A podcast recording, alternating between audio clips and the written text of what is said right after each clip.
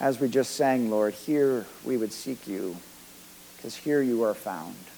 We pray, Lord, that you would again come and dwell in our midst by your Spirit, that our hearts would respond to your initiative this morning, that we would open to your presence. It's in your name, Lord Christ, that we pray. Amen. May go ahead and be seated.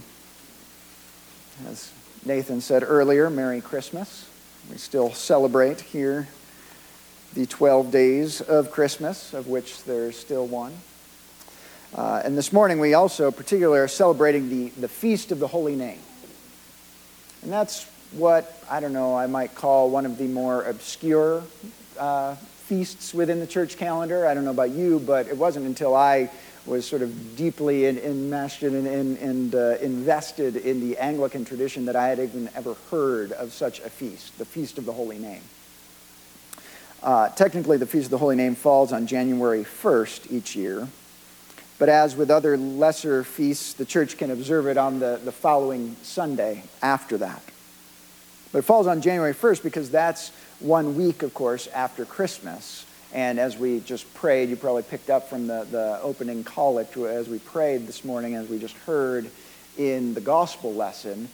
It was the eight days after his birth when Jesus was circumcised and given the name that the angel had foretold that we are celebrating today. And so, of course, our readings have a lot to say about the name of God and especially the name of Jesus.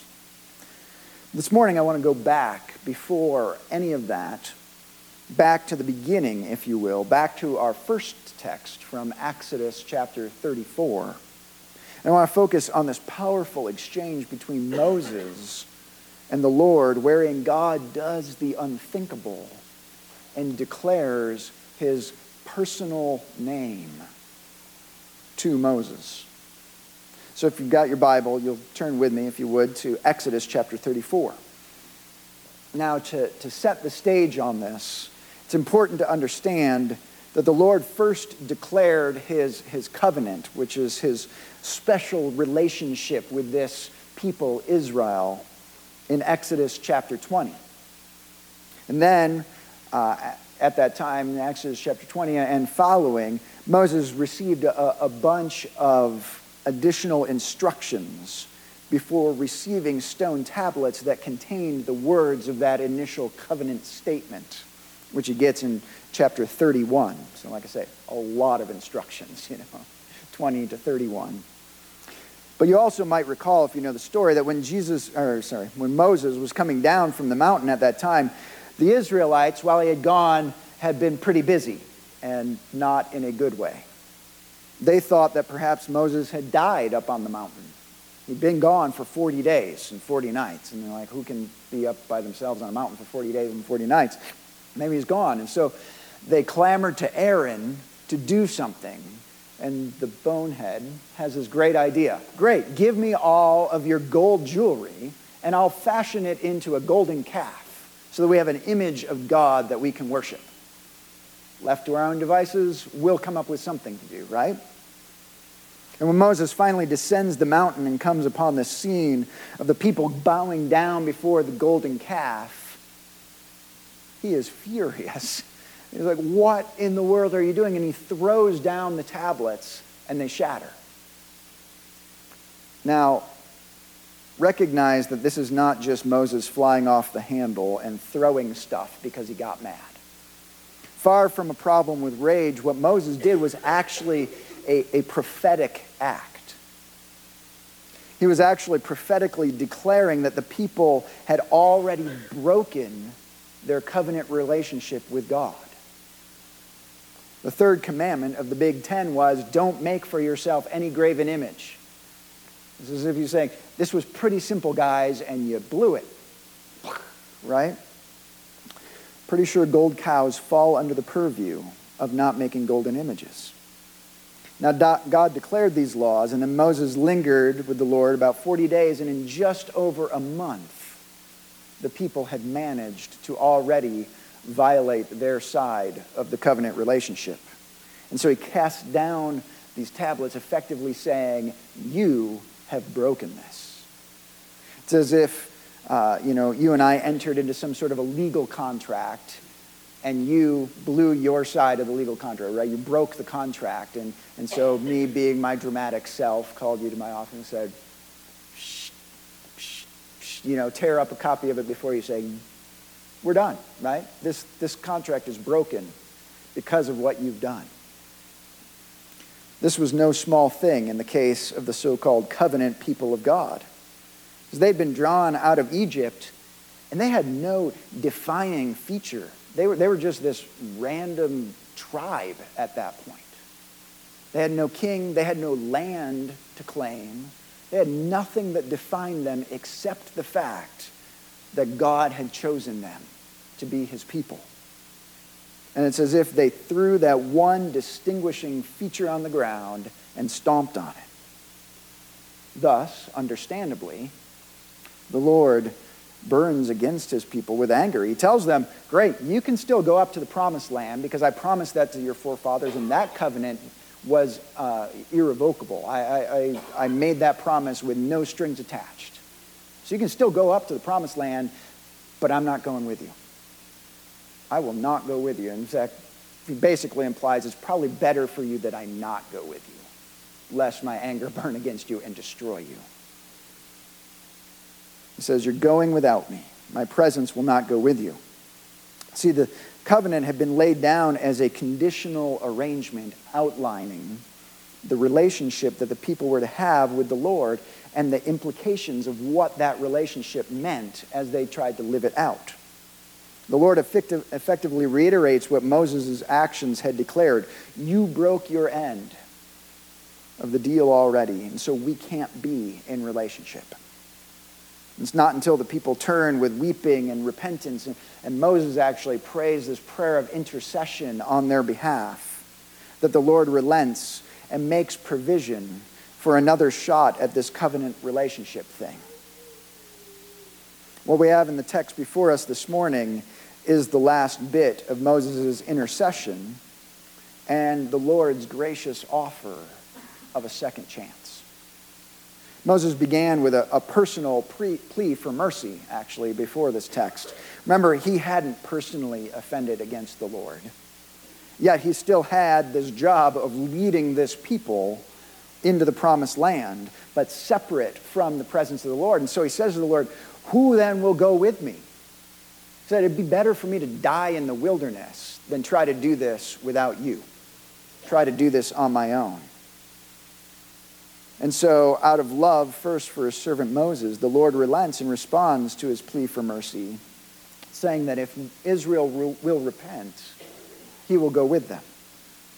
And Israel repents. They actually are punished by a scourging plague. And then God calls Moses back up the mountain with new blank tablets. And thus we read in verse 4, finally, of, of Exodus chapter 34. So Moses cut two tablets of stone like the first, and he rose early in the morning and went up on Mount Sinai as the Lord had commanded him, and took in his hands two tablets of stone. The Lord descended in the cloud and stood with him there and proclaimed the name of the Lord. Note how the reiteration of the covenant, this, this second chance, it begins with the Lord, with the declaration of his name. Relationship with the Almighty begins with the Almighty. It is always by his initiative. It was his initiative that caused creation to be in the first place. It was by his initiative, after Adam and Eve marred creation and, and shame entered the picture, that a plan for redemption took shape. It was his initiative that called Abraham out of the rest of the moon worshiping pagans of the world. It was God's initiative that preserved the patriarchs and this tribe of Israelites from famine in Egypt. It was God's initiative that had led this very generation out of their bondage in Egypt into freedom and into covenant relationship. And so here now, it is his initiative that enables this second chance at walking in relationship. And thus it is that God declares his name to Moses. Remember back in Exodus chapter 3, when Moses asked God, you know, God commissions Moses to go and to speak to Pharaoh and to lead his people out of, uh, out of bondage. And, and Moses says, you know, if I go to the people and they ask me, well, who has sent you? What does God say to them? He says, Ehyeh Asher Ehyeh. I am who I am. Tell them I am has sent you. But here, high on the mountain, after that work of deliverance in the Passover, after declaring his holiness in his first statement of this covenant relationship, after uh, his people have failed and repented and returned, after all of that, God chooses to reveal himself and to reveal his own personal name, not a title, not a statement of being, but his name. Verse 6 The Lord passed before Moses and proclaimed, The Lord, the Lord, a God merciful and gracious, slow to anger and abounding in steadfast love and faithfulness, keeping steadfast love for thousands, forgiving iniquity and transgression and sin but who will by no means clear the guilty, visiting the iniquity of the fathers on the children and the children's children to the third and fourth generation. The Lord, the Lord, Yahweh, is the closest rendering of that word, that personal name that we have. Because in a great irony of history, the Lord declared this personal name to his people through his servant Moses, and the people, over their history, piously obscured it again. You may or may not know that in the Jewish tradition, this divine name is never spoken. Even the rendering Yahweh is only really a guess, because traditionally Hebrew did not record vowels. In fact, the reason, the only reason that we know today how to spell and pronounce Hebrew is because at the point where the language was almost going into extinction, some rabbis took it upon themselves to go into the text and actually start putting vowel points into the text so that it could be read and pronounced and preserved. They did that with everything except the divine name. In fact, even today in synagogues, when a reader is reading from the Torah, from the text, they will automatically see this name and and automatically, it's like a, a, subconscious thing. They don't even think about it as they're doing it. They substitute a title, the Lord, Adonai, or Adonai Elohim, the Lord God, or the Lord Most High. Never is this name taken upon the lips. And this is where many of our English translations of the Bible take their cues in inserting the title, Lord, often rendering the word in all caps to signal to the reader that that's what's going on here. But this is indicative of the relationship between Almighty God and humanity throughout the generations. God is always initiating, as I've said, initiating relationship with his people, inviting men and women to know him and to be deeply and intimately known by him and fully known. And very often, men and women have decided they'd actually rather prefer not to have that. Again and again, God's people have demonstrated an attitude that says, I'm not sure how much I really actually want to know about God. I'd rather put him high on a, on a shelf of unknowability. And I certainly know that I would not like to be deeply and intimately known by him. That's scary. Because relationship involves vulnerability. And vulnerability is scary in a world that has trained us to, to armor up and protect our fragile selves at all costs. So, just like when God first declared his covenant back in chapter 19, and he speaks to the people from the cloud, he calls them to, to gather at the foot of Mount Sinai, and he actually speaks to the entire people. And they are terrified and they say, Please don't ever make us do that again. Here's an idea Moses, you go talk to God on a regular basis, but do it somewhere else so we can't hear and then just come back and tell us what it is that he says. We don't ever want to have to go through that again.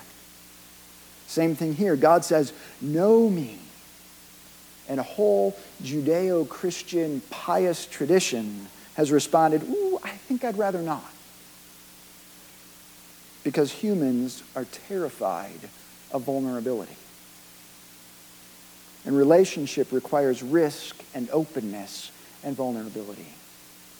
What's more, relationship with the Most High God of the universe requires a level of vulnerability that is open to a depth of scrutiny and correction that is frankly terrifying to many. And so our pious traditions sought to kind of preserve us from that. Let's just keep God elevated and unknowable.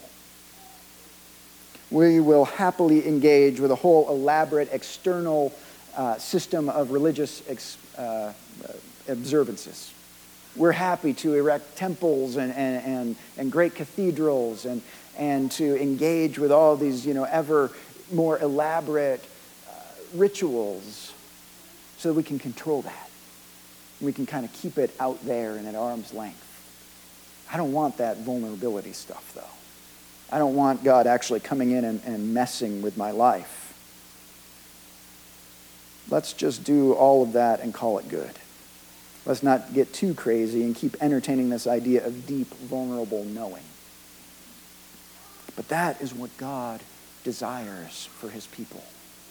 That's what God desires for us. Because through that vulnerability is the path to experiencing love and path to experiencing healing.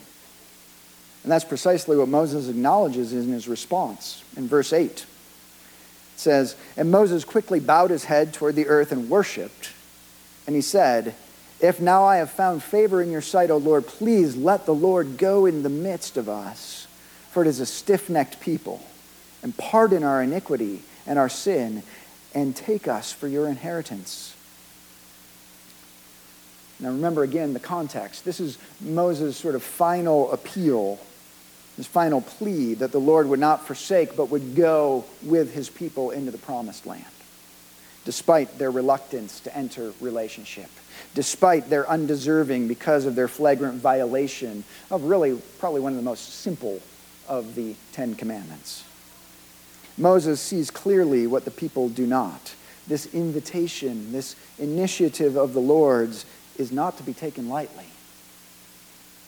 And it is absolutely necessary for Moses and the people to embrace in order to be healed. Moses recognizes first and foremost that to respond to God's relational initiative is to respond with confession and repentance.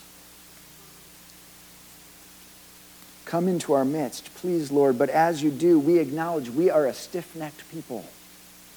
We need your pardon for all that we have done and left undone. Friends, this is why the, the Christian liturgy, liturgy has always responded to the initiative of God. We listen to the very words of God, and then we respond. We respond with confession, first confessing our faith in the creed, but then bowing and confessing all that we have done and left undone. Confessing our stiff necked self centeredness and our own missing of the mark regularly. And so, as I'm fond of saying, the liturgy teaches us what we need to know, what we need to do, what we need to model day by day in our pursuit of this relationship, paying attention to God's initiative through His Word, through the circumstances of our life as He guides us through them, and then responding to Him with confession and repentance. That's the basic, most fundamental root dynamic of the spiritual life of relationship with God, paying attention to his initiative and responding with confession.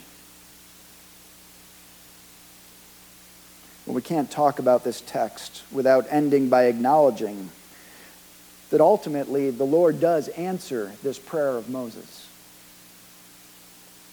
Yes, he answers by forgiving the people and going before them and going with them into the promised land. And they drop the ball several times between now and then. And it's actually not even this generation that's allowed to go in because of their dropping of the ball and all of that.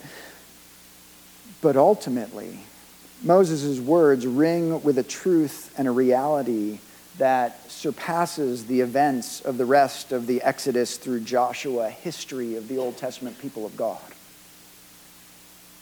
Let the Lord go into the midst of us and pardon us and take us for an inheritance.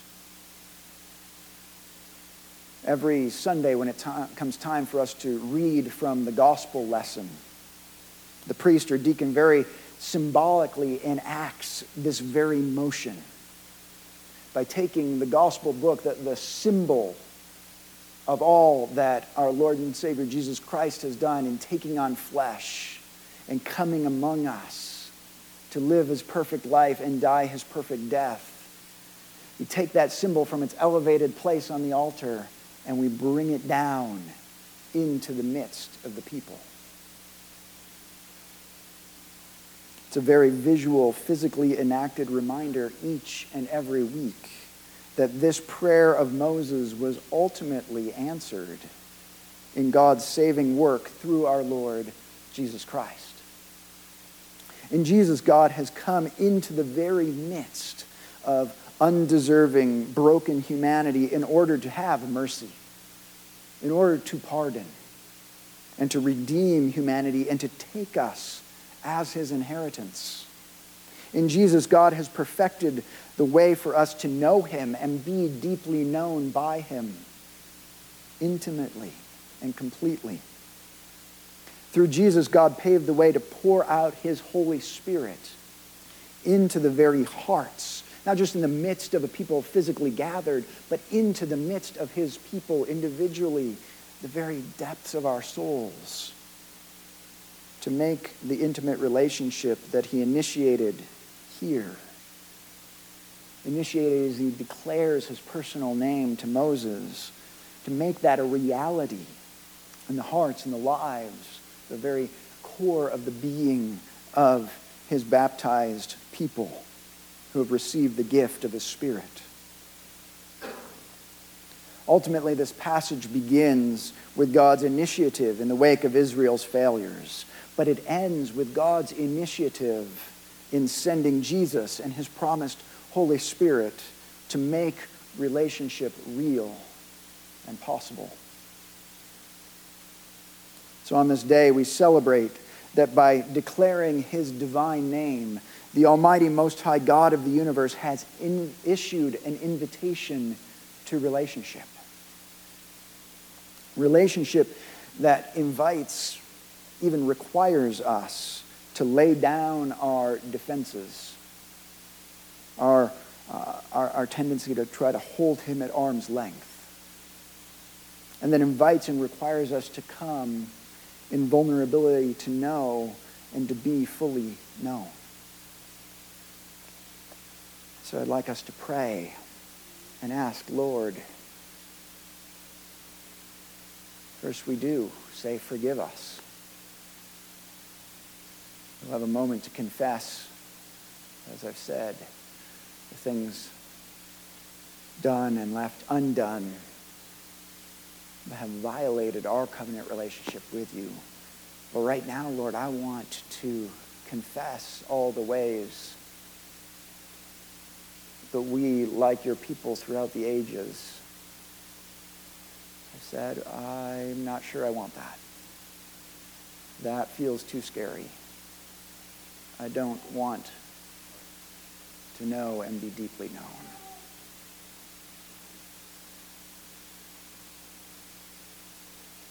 And if you're willing this morning, people of God, I invite you to confess those places in your hearts, in your minds.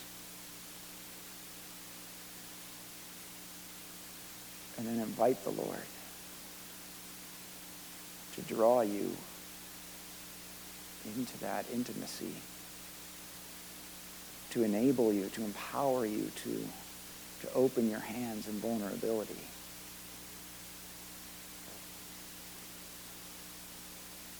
Say, Lord, I do long for relationship with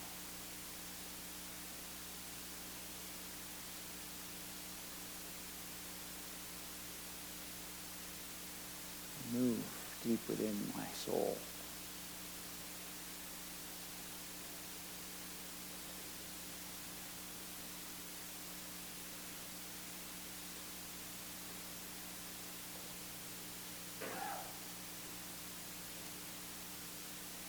So it is in your almighty name that we pray, our Lord and our God, the Father, the Son, and the Holy Spirit. Amen. Us who recognize that we're walking along that path and thinking, yeah, yeah, yeah, we took care of that in the past. No, I haven't been trying to take up those shackles again. Boy, I sure don't have any joy in my faithful endurance.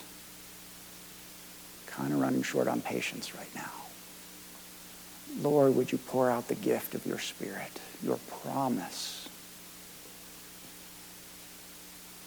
that the life of your kingdom is not a life of drudgery, but a life of true freedom. Restore to that soul, Lord, the joy of your salvation.